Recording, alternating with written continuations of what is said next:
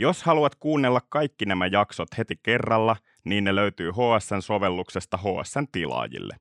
Jos sinulla ei ole vielä tilausta, niin mene osoitteeseen hs.fi kautta natopod ja löydät sieltä kaikki jaksot ja ilmaisen kahden viikon tilauksen. Internetissä on tällainen video, mitä mä rakastan. Se on alun perin venäläisen RTTV-kanavan lähetyksestä, mutta internetissä si- sitä on loputtomasti kopioitu ja ladattu ja kopioitu ja ladattu ja sen kuvan on tarttunut suttua ja huonoja pikseleitä. Alussa näkyy tosi venäläisen näköisiä juhlavia torneja, punatähdet huipullaan ja kellotapulissa viisarit osoittaa suoraan keskiyötä. Sitten näkyy juhlasali, valkoisten pöytäliinojen edessä bändi alkaa soittaa. Videolla näkyy Syntsan soittaja ja hän näyttää silleen ihan tosi venäläiseltä, niin kuin sympaattisimmalla mahdollisella tavalla. Hänellä on semmoinen vähän mafiatyylinen musta kauluspaita, mutta minkälaisen uhkaavuuden siitä olemuksesta poista ihan hervoton takatukka. Ja se biisi, mitä hän alkaa soittaa niiden punatähtien alla, on Blueberry Hill. Amerikkalaisen biisi ikinä. Yhden tunnetuimman version siitä esitti Louis Armstrong, musta mies, joka tunnettiin nimellä Satchmo. I found my thrill on Blueberry Hill. Mutta sillä videolla, josta mä tykkään, sen biisin esittää Vladimir Putin. The moon stood still on Blueberry Hill and until... Hän ei näytä vielä tässä videossa siltä, miltä hän näyttää nykyään, vaan hän on paljon kapea kasvosempi, tälle poikamaisempi ja mua vähän hävettää sanoa tämä, mutta olemuksessa on jotain herkkää, jopa haavoittuvaa. Putin ei osaa laulaa sanan thrill, sitä englantilaista r kirjainta, niin hän laulaa niinku tlill. I found my thrill on Blueberry Hill.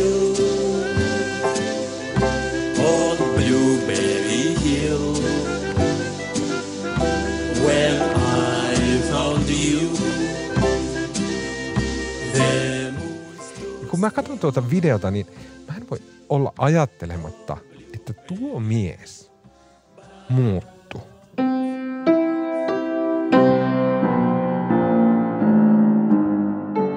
Ja tuo muutos alkoi ehkä tuolta kirkonkellojen Moskovasta, mutta se levisi sieltä aaltona kaikkialle. Se meni Ukrainaan veren ja pelon muodossa, se meni Eurooppaan pelon ja aseiden muodossa ja sitten se levisi tänne Suomeen. Ja täällä se muutti kokonaan sen, mitä me suomalaiset ajatellaan maailmasta. Siitä, miten päin tässä maailmassa ollaan tai pitää olla. Ja että olikohan meidän poliitikot sittenkään koskaan mitenkään perillä asioista, mistään, että minkälainen kohtalo meitä uhkaa.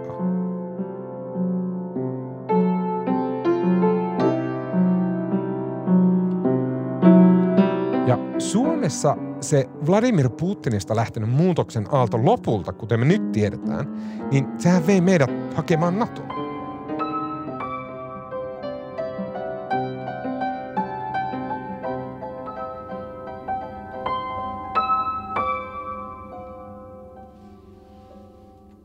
Yksi päivä mä mietin kaikkia näitä juttuja. Ja, ää, mä olin pihalla ja siihen tuli mun kaveri Marko.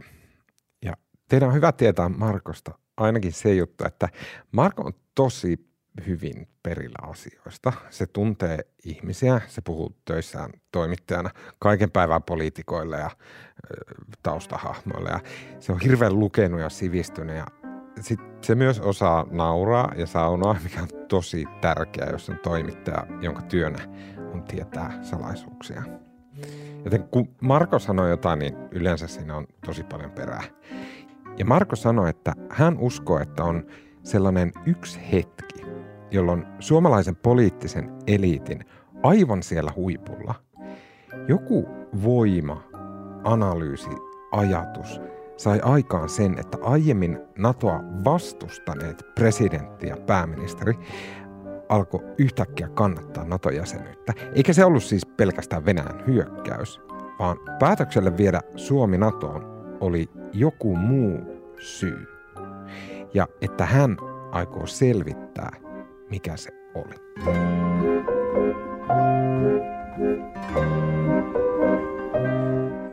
Mun nimi on Tuomas Peltomäki ja tämä on päätös, jota ei koskaan tehty jakso 1 Mies Mustikkamäeltä. Kaikki tämän podcastin jaksot on nyt heti kuunneltavissa Hesarin tilaajille Hesarin appissa. Ei siis tarvi odottaa seuraavaa jaksoa ensi viikkoon.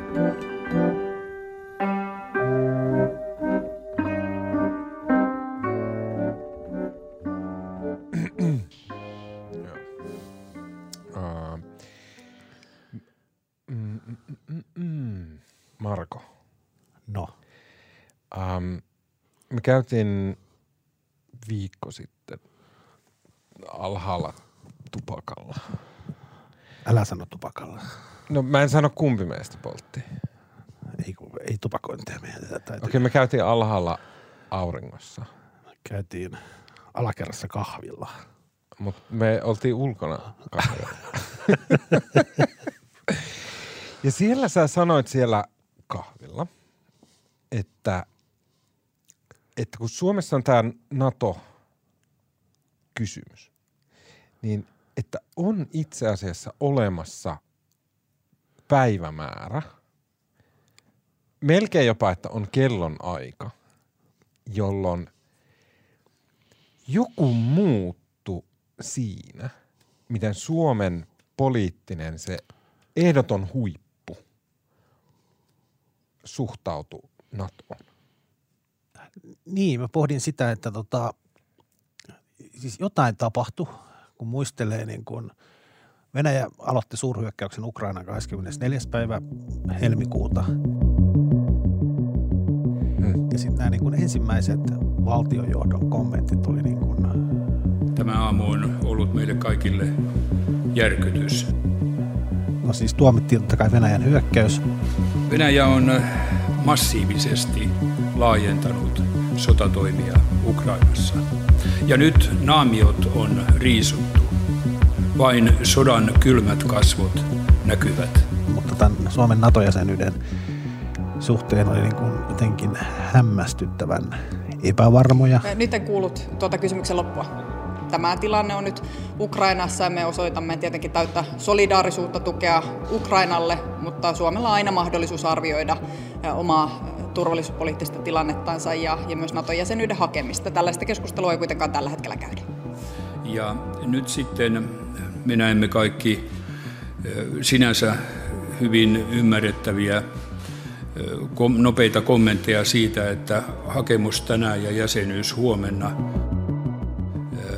nämä tunneilmaisut ovat, niin kuin sanoin, hyvin ymmärrettäviä, mutta eivät sitten oikein reaalimaailmassa tietenkään voi toimia. Sitten tota, Sauli Niinistö oli Asturion haastattelussa. Se tasavallan presidentti ovat tänään päättäneet historiallisesta aseavusta. Etenkin se niin kuin Asturion haastattelu silloin, silloin tota, 28. päivä helmikuuta, niin, niin siinä niin kuin Niinistö Siinä kysyttiin NATO-jäsenyydestä, mutta niin kuin Niinistö keskittyi tavallaan puhumaan riskeistä. Ukraina on aseiden edessä yksin. Olisimmeko me paremmassa turvassa, jos olisimme Naton jäsen? Kaikki vähän riippuu tilanteesta. Olisimme tilanteessa, jossa tämä olisi aika paljon jännitteisempi. Kyllä venäläiset osaavat jännitteitä nostaa. Venäjä on esittänyt oikeastaan Natolle sen ukaasin, että te ette saa ottaa uusia jäseniä. Mahtaakohan Venäjä sitten siinä vaiheessa pahoitella Natolle vai hakijoille? Vähän veikkaan, että hakijoille. Ja siitä päättäjien vastuusta ja siitä tehdään tämmöinen iso päätös. Siihen sisältyy riskejä ja miten tota, päättäjien pitää tiedostaa nämä riskit etukäteen. Ja hän tavallaan levitti tämän sen kollektiivisen vastuun mahdollisesta NATO-päätöksestä myös eduskunnalle. Hmm. Ja se oli tota, jälkikäteen olen kuullut, että tämän maan innokkaimmat NATO-ihmiset niin kuin huusivat tuskasta, kun se oli jotenkin niin epämääräinen se Niinistön ja vähän pelokkaan tuntuinen se Niinistön tota, kommentointi silloin maanantaina. Ei ollut semmoista selkeää visiota, mitä nyt pitäisi tehdä. Mikä on ymmärrettävää tämmöisen ison hyökkäyksen jälkeen, niin ei sitä nyt saman tien ole pasmat selvät ja tavallaan kun Suomen Suomen tämmöinen pitkäaikainen ulko- ja turvallisuuspoliittinen doktriini meni niin kuin saman tien vessanpytystä alas. Hmm.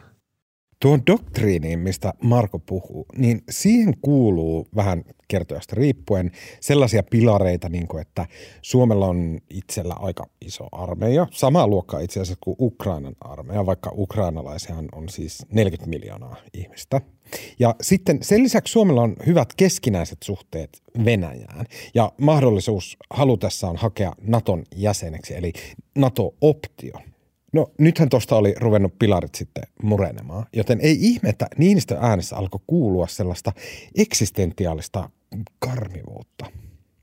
Ja mä en ole siis samanlainen toimittaja kuin Marko. Ei ole mitään salaisuuksia, mitä mä tietäisin, mutta muut ei. Jos me oltaisiin Game of Thronesin Tyrion Lannister, niin Marko tietää asioita, mutta mä juon viiniä. Mutta jopa mulla on joitain kavereita ja tuttavia korkeissa paikoissa, joille mä joskus soittelen. Ja silloin kun Venäjä hyökkäsi Ukrainaan, niin mä soitin tällaiselle ihmiselle, joka on siellä jossain tosi korkealla poliittisen päätöksenteon liepeillä. Ja on olemassa ihan semmoinen tietynlainen kylmän väristys, joka kulkee selkäpiitä pitkin, kun puhuu puhelimessa sellaisen ihmisen kanssa, joka tietää asiat.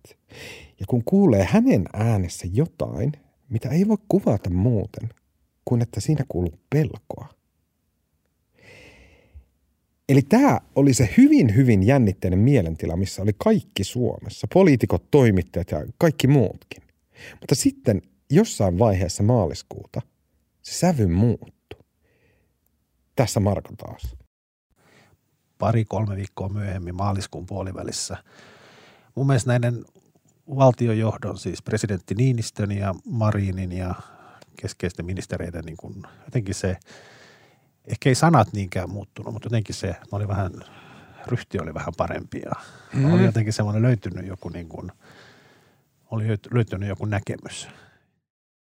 Tässä seuraavassa Sauli Niinistö vierailee Maikkarin Jaakko Loikkasen ohjelmassa ja sitten ykkösaamussa Ylellä – eikä tietenkään ole niin, että hän olisi lämpiössä jotenkin laittanut hassun hatun päähän ja puhallellut pilliin matkalla NATOon. Poliitikot ei puhu niin, suomalaiset poliitikot vielä vähemmän.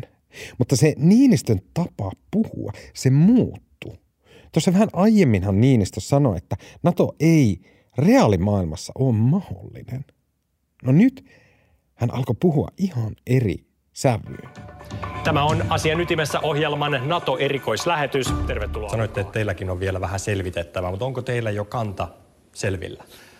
Kyllä minun kantani aika selkeä on.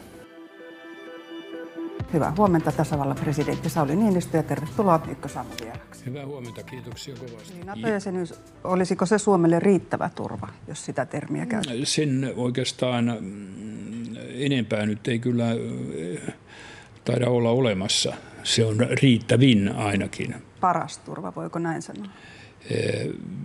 Riittävin turva selvästi. Ja sitten tota musta mä rupesin kiinnostamaan, että niin kun, onko olemassa joku hetki, jolloin tavallaan tämä ratkaisu kirkastui näille. Kun tuota kirkastumisen hetkeä alkoi selvittää, niin kun rapsutteli sitä pintaa, niin sieltä löytyi kaikkea muuta kuin selkeyttä tuon sodan niitä ensimmäisiä viikkoja, niiden muistaminen käy päivä päivältä yhä vaikeammaksi. Mutta ehkä me kaikki vielä muistetaan se, että se tilanne oli tosi kaoottinen. Aluksi tuntui siltä, että tämä Putinin uusin sotareissu, että ei se jotenkin liity Suomeen ollenkaan. Mutta sitten jotenkin päivät vaihtui toisiin ja viikot toisia. Sitten vaikea sanoa miksi ja miten, mutta pikkuhiljaa alkoi tosi voimakkaasti tuntua sille, että tämä liittyy Suomeen. Itse asiassa tämä liittyy Suomeen enemmän kuin kenenkään muuhun. Koska ehkä sen takia, että me oltiin enää ainoa Venäjän naapurimaa Euroopassa, johon se ei ollut hyökännyt, joka ei ollut Natossa. Ehkä myös siksi, että kun se sodan sumu alkoi hälveneen, niin huomasi ihan selvästi, että jotenkin siellä EU oli yhtenäistynyt ja että NATO oli selvästi EU-maiden tapa hoitaa se puolustus. Eli tuli selvästi se fiilis, että Suomen jotenkin tarvii nyt tehdä jotain. Mutta sitten tuli tietenkin ne epävarmuustekijät että onko sota ohi viikossa ja sitten Venäjä vyöryy seuraavan maahan, mitä Suomen armeija tähän kaikkeen sanoo. Mikä oli tämä Suomen NATO-optio? Pitäisikö se jotenkin nyt ikään kuin lunastaa vai miten se toimii? Ja sitten Suomessa sattui olemaan vielä SDP vetämä hallitus. Ja SDP tunnetaan paitsi totta kai nykyisestä pääministeristä Sanna Marinista, myös siitä, että SDPn keskeiset poliitikot on henkeen ja vereen vastustaneet Amerikkaa ja NATOa jo vuosikymmeniä. Ensimmäinen ja tavallaan järkevin ja aivan ilmeisin vastaus siihen, että milloin ratkaisu kirkastui, niin sitä olisi tietenkin järkevää etsiä koko tämän Venäjän sotaretken suomalaista näkökulmasta, ehkä näyttävimmästä yksittäisestä tapahtumasta – Eli siitä, kun presidentti Niinistä aivan yhtäkkiä lähti Washingtoniin. Tervetuloa lähetykseen MTV-uutisten kansainvälisen politiikan asiantuntija Risto E. Penttilä. Kiitos. Presidentin vierailu tapahtuu hetkellä, jona koko Euroopan turvallisuustilanne on kovassa murroksessa. Miksi Niinistö matkustaa Yhdysvaltoihin juuri nyt? Syitä on kaksi. Suomen mahdollinen rooli rauhanneuvotteluissa ja Suomen NATO-jäsenyys. Presidentin kanslia... Tuo Maikkarin uutisissa kommentoiva tyyppi on Risto Eiji Penttilä ja hänestä lisää myöhemmin. Mutta siis toi ajatushan on aivan ilmeinen, että se syy, miksi Suomi meni NATOon, on se, että Biden kutsui Suomen NATOon. Jos kansainvälinen politiikka toimisi jonkinlaisessa ihanassa, oikeudenmukaisessa fantasiamaailmassa, niin totta kai se meni silloin sillä tavalla, että Venäjä muuttuessa yhtäkkiä superkuumottavaksi, niin Yhdysvallat yksinkertaisesti olisi silleen, että okei, me halutaan, että Suomi pysy, te pysytte turvasti, te olette tärkeitä, joten liittykää NATOon. Mutta, ja siinä on iso mutta, jos Biden kutsuisi Suomen Naton jäseneksi, niin samalla Biden todistaisi oikeaksi sen, mitä Venäjä on aina väittänyt lännen tekevän. Että toisin kuin me lännessä kuvitellaan, mehän ajatellaan, että, että pienet maat silleen hakeutuu Naton helmojen suojaan ollakseen turvassa – niin Venäjän mukaan se onkin NATO, joka vihamielisesti levittäytyy Venäjän rajoille. Putin on puhunut tästä monessa paikassa.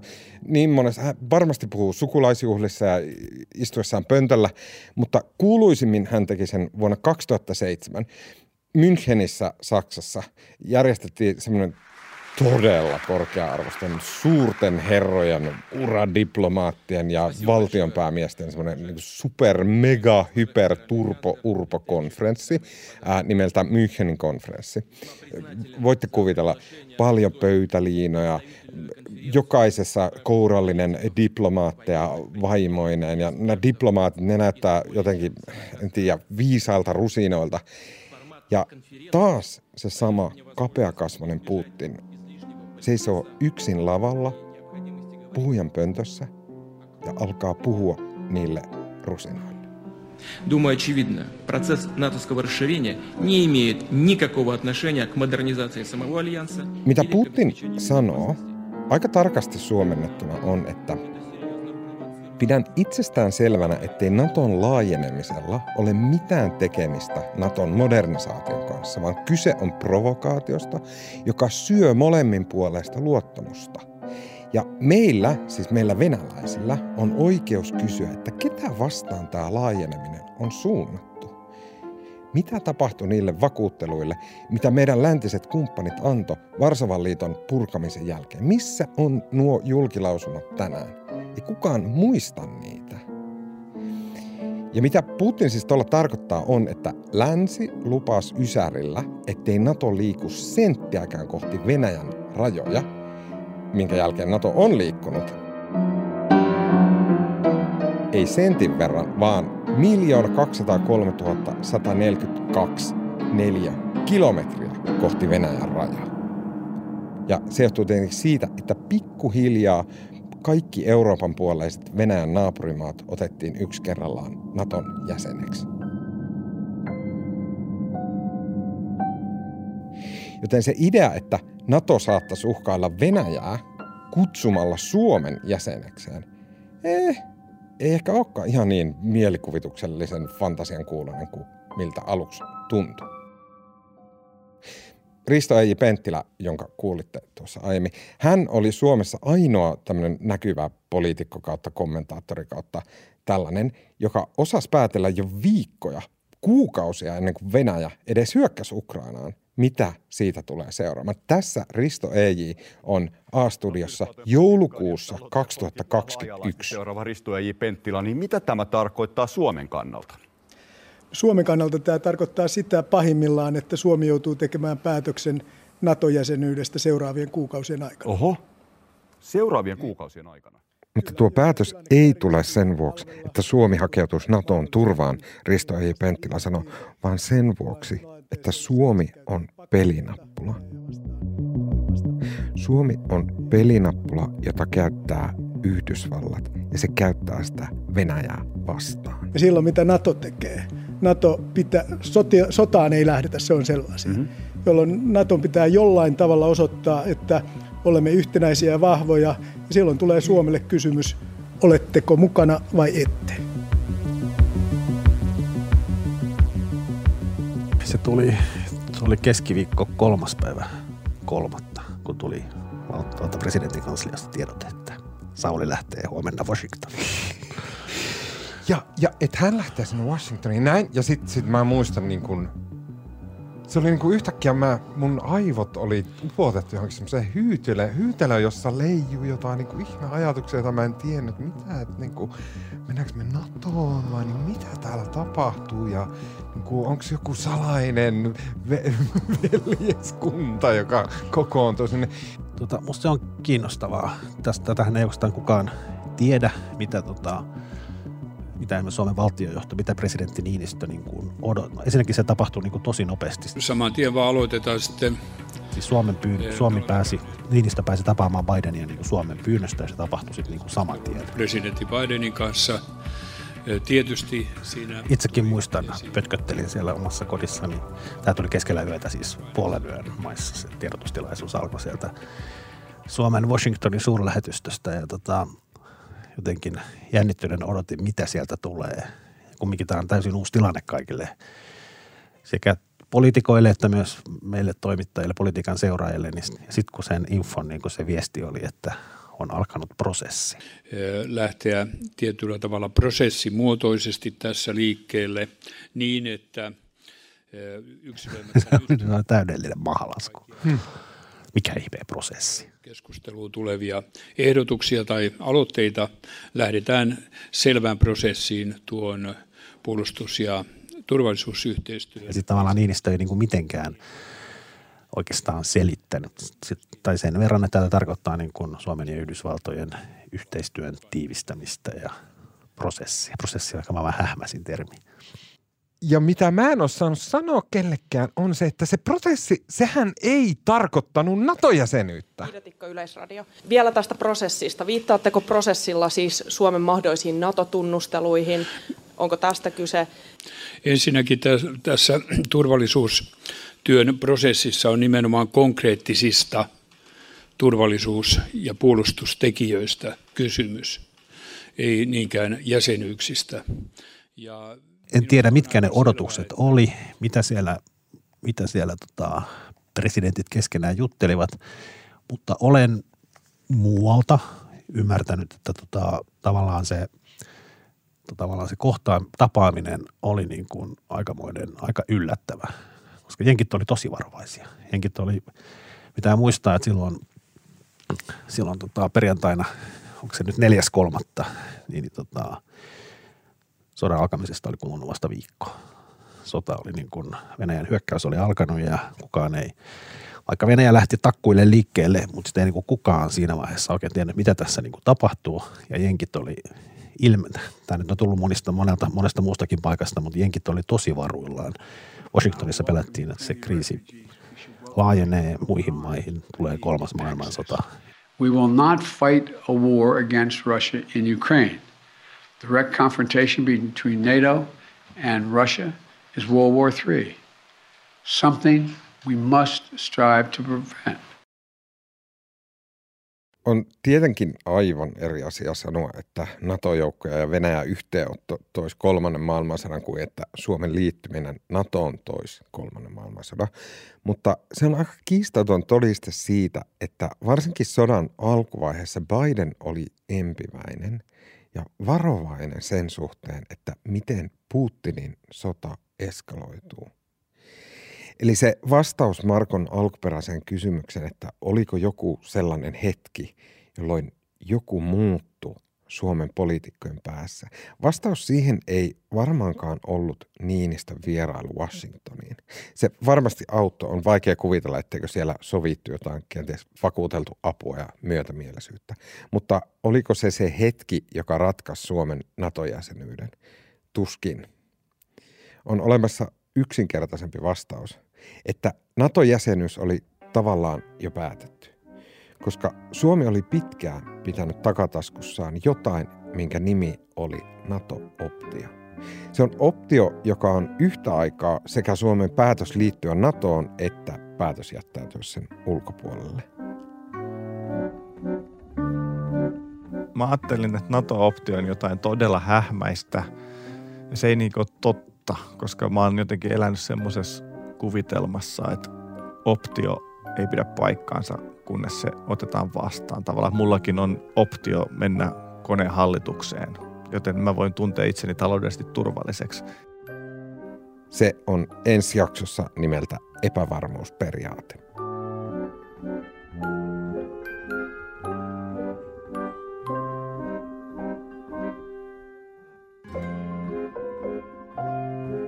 Olet kuunnellut podcastia Päätös, jota ei koskaan tehty.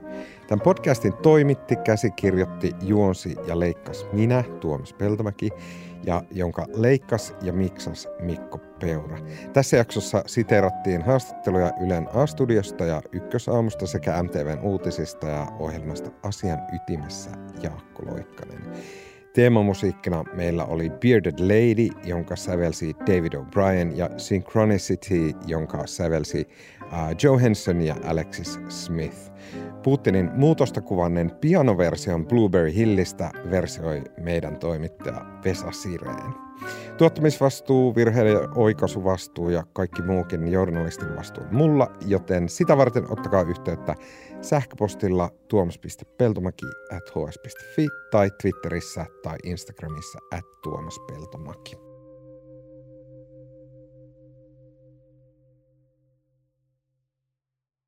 Kiitos kun kuuntelit tähän asti. Vielä muistutuksena. Tämän podcastin kaikki jaksot ovat kuunneltavissa HSN sovelluksessa Hesarin tilaajille. Jos sinulla ei ole vielä tilausta, niin ei se mitään. Saat sellaisen osoitteesta hs.fi kautta natopod. Jos sinulla on tilaus, niin HSN sovelluksessa on tämänkin jakson kaikki lähteet ja linkit ja lisätietoa ja kuvia ja sen sellaista. Eli kannattaa mennä joka tapauksessa osoitteeseen hs.fi kautta natopod.